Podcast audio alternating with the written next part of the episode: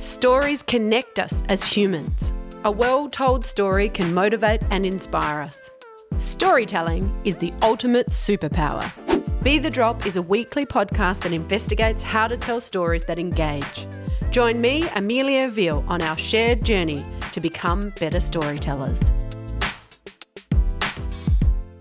In episode 293, recorded live at Southstart, AJ Prakash, CEO and founder of Entry Level, takes us through his journey from startup to an affordable global cohort based education platform with over 40,000 students, all within six months of inception. AJ explains how his experience in other startup companies across deep tech, international trade, education, and hospitality underpinned his startup success. AJ details the social media strategy and techniques they use to promote the course and, most importantly, to convert sales.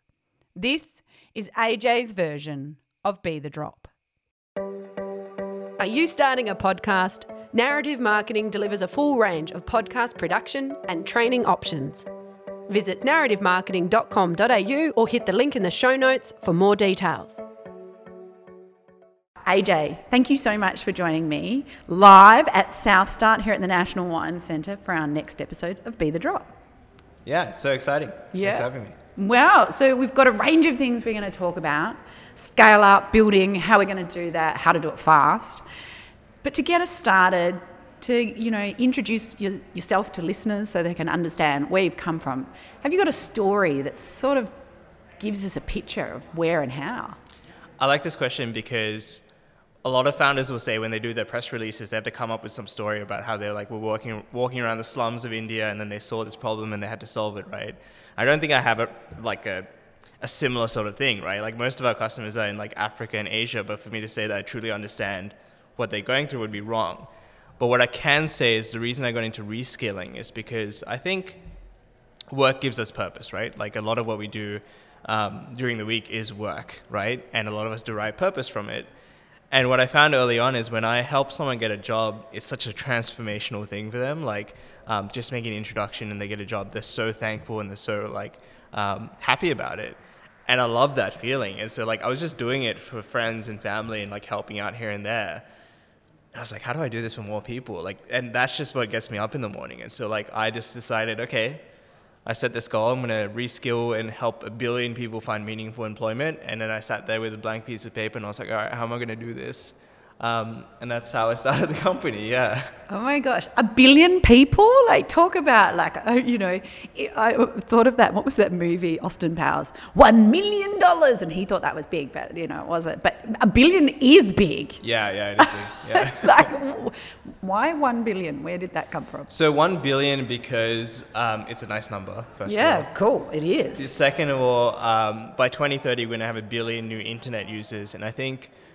I personally don't think anyone at Southstart needs that much help. Like they could probably find something if they wanted to. I think the people that do need help is like demographics we don't necessarily think about. So internet users are one. We're going to have a billion new internet users by 2030. What are these people going to be doing? Like what are the jobs for tomorrow for them? Especially when like they're learning how to use Google for the first time. Things that we take for granted. Um, and I think the other demographic that's interesting is like the aging population. So people that um, like you know my parents and like you know other people in that generation who have been doing the same thing for 20 30 40 years and now are being told that that job doesn't exist anymore because of ai and all this stuff. And like what are they going to be doing? And so it's thinking about those populations which are huge populations and how do you reskill them in a meaningful way? And the reason i said a billion is because when you constrain yourself to that kind of solution you have to think of new things. So if i was to think of reskilling 100 people that's very easy. I could just run a workshop. You could uh, like hire out this venue at South, Start, get a bunch of people, do some workshops and help them retrain, and then maybe make introductions. I could probably make that happen for 100 people. A billion people makes you think in a more innovative way. You got to start thinking, okay, I can't do a workshop. Like I got to think of different ways to reach a billion people at once. And so that's why I set that goal because it makes you think in different ways as opposed to like a less ambitious goal. Yeah, well, your impact is huge. Yeah, exactly. Yeah. Good. Then in this journey, you've set yourself this giant goal, and you're like, okay, how do I make this happen? And you're you've got to go from this entry level. So you talk about going from zero to one. How? What's next? So I was in a very interesting position, very like privileged position in the sense that like I'd done a couple of businesses before, had a bit of a track record, and so when I raised money for this thing, I just said like I don't really have an idea. These are some things I'm thinking about doing, but I just want time and space to think about the reskilling space. And I pitched it very honestly and authentically, as, as, as I thought. Um, got rejected a number of times because I didn't have anything. Um, but luckily, there are value-aligned investors out there, and so Blackbird like was like, "This is great. Like, you know, we we think there's great founder market fit. Here's here's half a million. Go take a punt." And um, that's cool. So I, I, had some time and space to think about what to do. That is cool. Yeah, it was, it was really cool. And so and, and maybe maybe you've like surely there's another element in there because like how do you just they go here's half a million so I think part of it was like, you know, Blackbird's uh, philosophy around founders, I think is really cool. Is like, is this the founder's life's work? Um, and I think that's a really important criteria. So founder market fit as opposed to product market fit. And for me, I've been spending 10 years thinking about this. So I've done a nonprofit in this space before. We reskilled to 6,000 engineers. Um, so I've done this in a non-scalable way, right, through workshops and stuff. And then I've been thinking about it, designing solutions. And so like I've spent so much time in this, even though I've done other businesses in other spaces, I was always thinking about this. And so I made that very clear. So like it was, here's my resume, uh, like, you know, hire me to basically do this, essentially was the pitch. Um, and so, yeah, that's how I went about that one. So you started with Blackbird, but then, and you've scaled without having to add the extra manpower. That was an important aspect for you, keeping it lean. Well, yeah, it comes back to the whole billion people thing, right? Like you look at companies like WhatsApp. Like my dream one man billion dollar company. That's what I want to do. Like I don't want to have any employees. I just want to have one person and we run a billion dollar company. I think that's actually getting more and more possible as we scale because what we're seeing is less manpower to hit billion dollars. Like WhatsApp's team was like, you know, 20 people or something, right? And so I think about that and also I want to I think about the value I want to provide to these people at such a low cost. Like some of the people that come to our programs pay $5 for a 6-week program that actually has a community and everything involved, right? Which is really cheap. But that's all they can afford. And then there are other people that can't even afford $5. So how do I get the cost even more down? I need to think about the unit economics there. So I now need to think about, okay, how do I get a billion people in for one to $5 each, right? Um, and not have to scale up my team ridiculously because I can't afford to. Um, so that's been a really interesting like constraint like to build with. Yeah, it's, it's so interesting because you've gone, okay, huge numbers of people, but really big constraints. I feel like it's kind of reverse all the things you want to really don't want to, I don't want them to have to pay much. It's going to be really low cost, all these constraints to lots of people.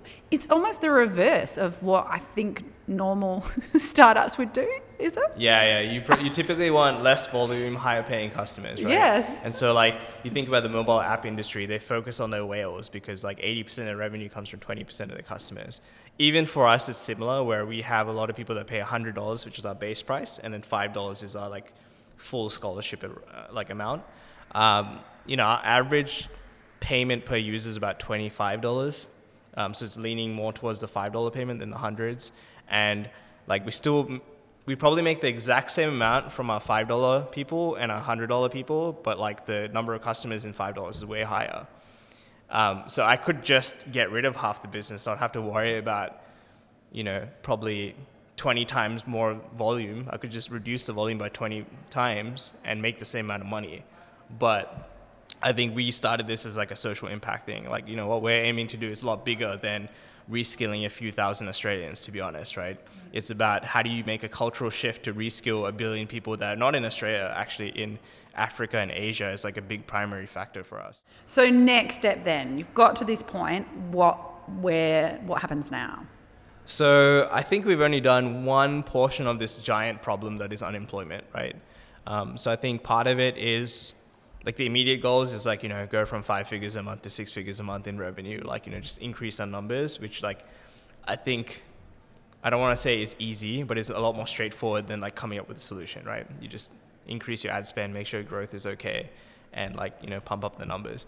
The um, other steps is now thinking about okay when we build this database of people we have 40000 now. When i get it to 200 300000 people and we have data on them because like the difference between us and linkedin is that we see the work they do. We know exactly what they've learned. We've seen them apply the skills, and we also have this like peer review system, so we can sort out the the top people from the bottom people.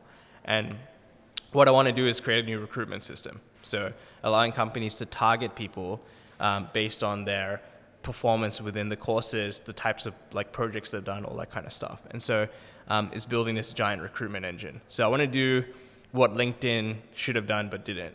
That's sort of the goal because the issue with LinkedIn is that the false narrative issue because you can put whatever you want on your LinkedIn. So when a recruiter is targeting people, they're targeting what people want them to see as opposed to what they actually are. And so I want unequivocal, like, you know, objective data on people based on the performance they've done, peer evaluations, and other soft skills that we can get out of the uh, community aspect of things. Turn that into objective data that recruiters can now target. So you have like a Facebook style, like I want an ads network, but for jobs. Um, that's sort of like the two to five year sort of goal. Yeah, that is wild. So, and then what elements will you use? You go, okay, well, this is what they're doing, this is how they've always done it.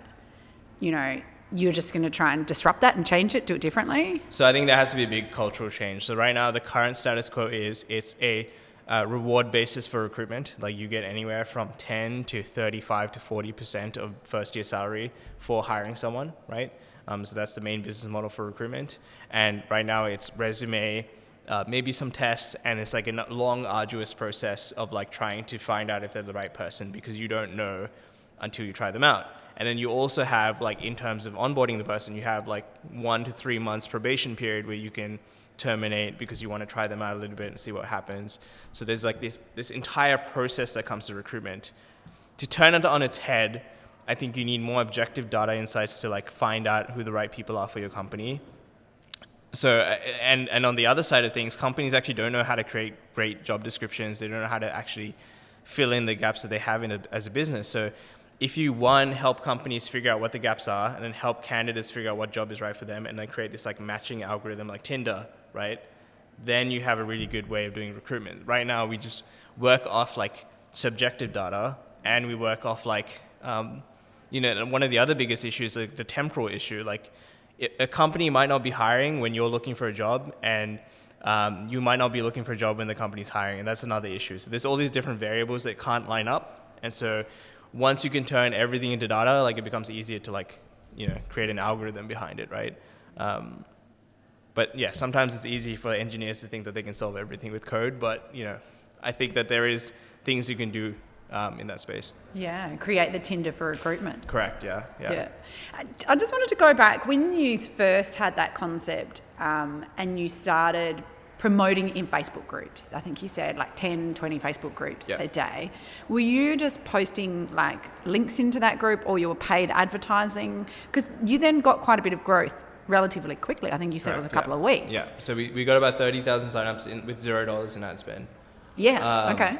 It was all Facebook groups and referral traffic. So I would say like 80 to 90% of the people that came through our system were referred in because our referral was really and powerful. you were just physically going, finding the groups and posting in there? like. So yeah, when I was posting these groups, it was one, I'd say you should downplay what you're doing. Like, I think if you're a business, no one wants to talk to you. Whereas the way I posted was like, hey, myself and a couple of friends are doing this cool thing. You should come, come check it out. Um, we're going to teach you this, and it's 100% free. You know, check out the link below. And so I downplayed what it actually was in terms of a business. I just said it was like me and a couple of friends. So that, that helps because it's more friendly. Um, Two, like some groups don't allow you to do advertising, so it's good to like just DM the admin and just say like, is it cool for me to advertise it? I'm not looking to make money out of it. It's just a free program. Uh, and then three was the content based stuff. So I made like a really long form post with a meme, which was like how to find a job in 2022. And I thought it was good content. Like I wrote it with uh, the guy I have a background in recruitment as well. So I wrote with my experience as a recruiter, like how you could actually get a better job during this great resignation period. And so that content piece went viral as well because a lot of people were liking it, you know, tagging their friends and stuff. And so that got exposure. And then entry level was just like a little link in the middle somewhere. Um, and so if people read the entire thing, found entry level, signed up, they had a relatively more trust in me. Um, I think one of the things people forget is like everyone's skeptical nowadays. Like no one trusts anyone on the internet, hmm. and so you got to build trust in some way, shape, or form, and that's what lead nurturing is. And so that content piece helped because they could see where I'm coming from, they can get value from me up front, and then they can trust me a little bit enough to give me an email address. Like that's sort of the goal. Yeah. Um, so yeah, that's sort of the main tactics I employed. But it was also just the sheer volume. I just sat there posting on groups, and I think you need to do that for a bit. Yeah, yeah, yeah, yeah without going crazy. Yeah, yeah. After a while, you can stop. Like I think once we got two, three thousand signups, I was like, all right, I'll calm down, and then three thousand to thirty thousand was all referral. Yeah, yeah, and so then you know your next growth step. What will be the focus for that? How you know, and you're going adding the extra zero in your revenue. Like, what what's going to be the focus for that growth? So, unfortunately, you can't sit on Facebook groups to go from like you know twenty to thirty thousand to three hundred thousand. It's not the same sort of growth strategy, but um, for us, it's generally businesses are built off one core acquisition strategy. So um, that's generally Facebook ads slash Instagram ads, influencers, YouTube, SEO, SEM. Um, I think TikTok is also becoming a main acquisition stream for some people. So it's like one of those six things have to become the pillar for your business, and then everything else is like sort of tactics on the side. Um, and so for me, that's going to be Facebook ads. Like Facebook ads has been the easiest thing to get set up um, and the best way to scale your sort of growth over time. Yeah. yeah. And a good audience fit for you. Yeah, it's a good audience fit. I've looked at other tactics. Like I've been really interested in this website called Nairaland, which is like the eighth most popular website in Nigeria. And it looks like a forum that was made in like 2005, like super old school, but it's awesome because they get 40 million hits a month. And I'm like, wow, what is this website? So I'm like trying to buy out all the ad space, but I haven't figured out how to actually transfer money to their account. It's like there's this whole there's this whole thing there. But at this point, I don't even care if I get scammed. I, I want to be. I was thinking, you know, if a big part of your target is the audience that's just coming onto the internet, they might not be on Facebook. Facebook is the first so that would be a, though, right? Like, is, yeah. So what's interesting is like some of these phones that they get, especially in India, Myanmar, countries like that, is preloaded with Facebook.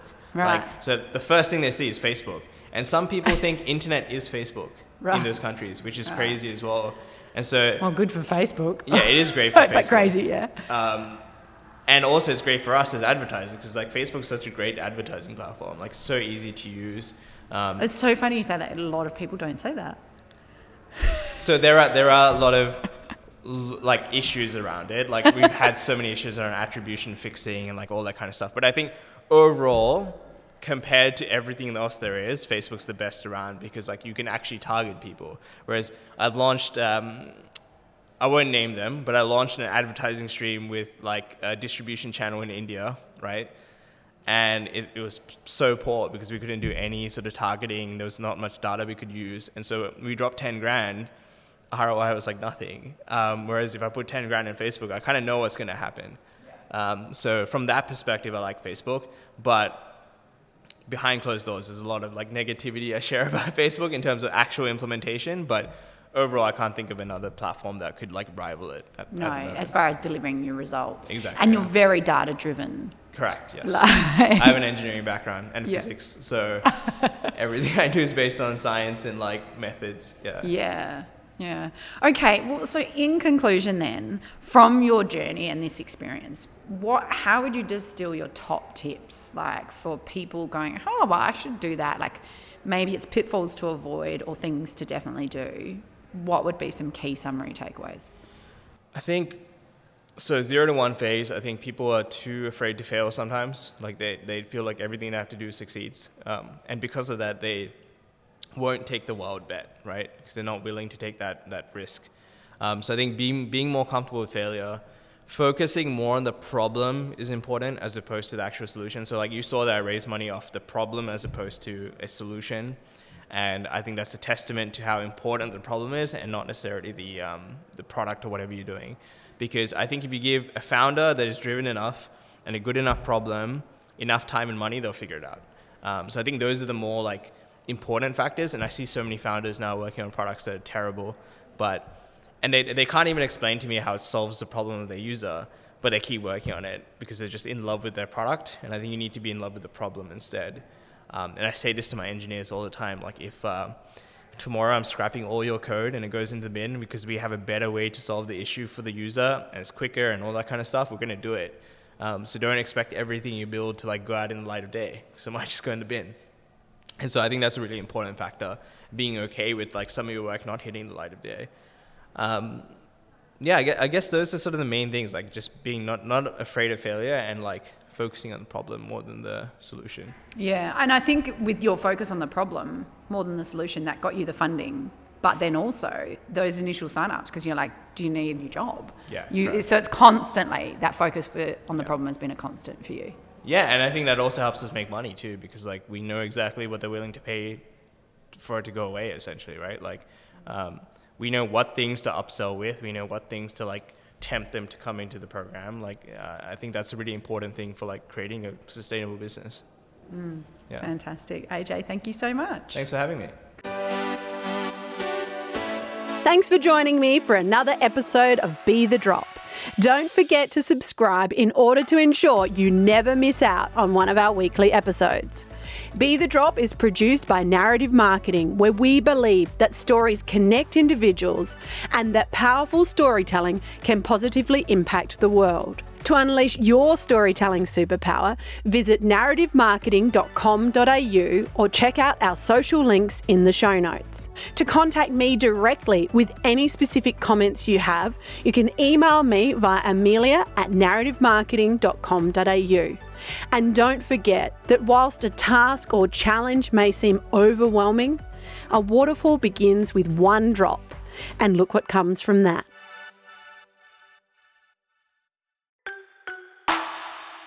This is a Narrative Network podcast.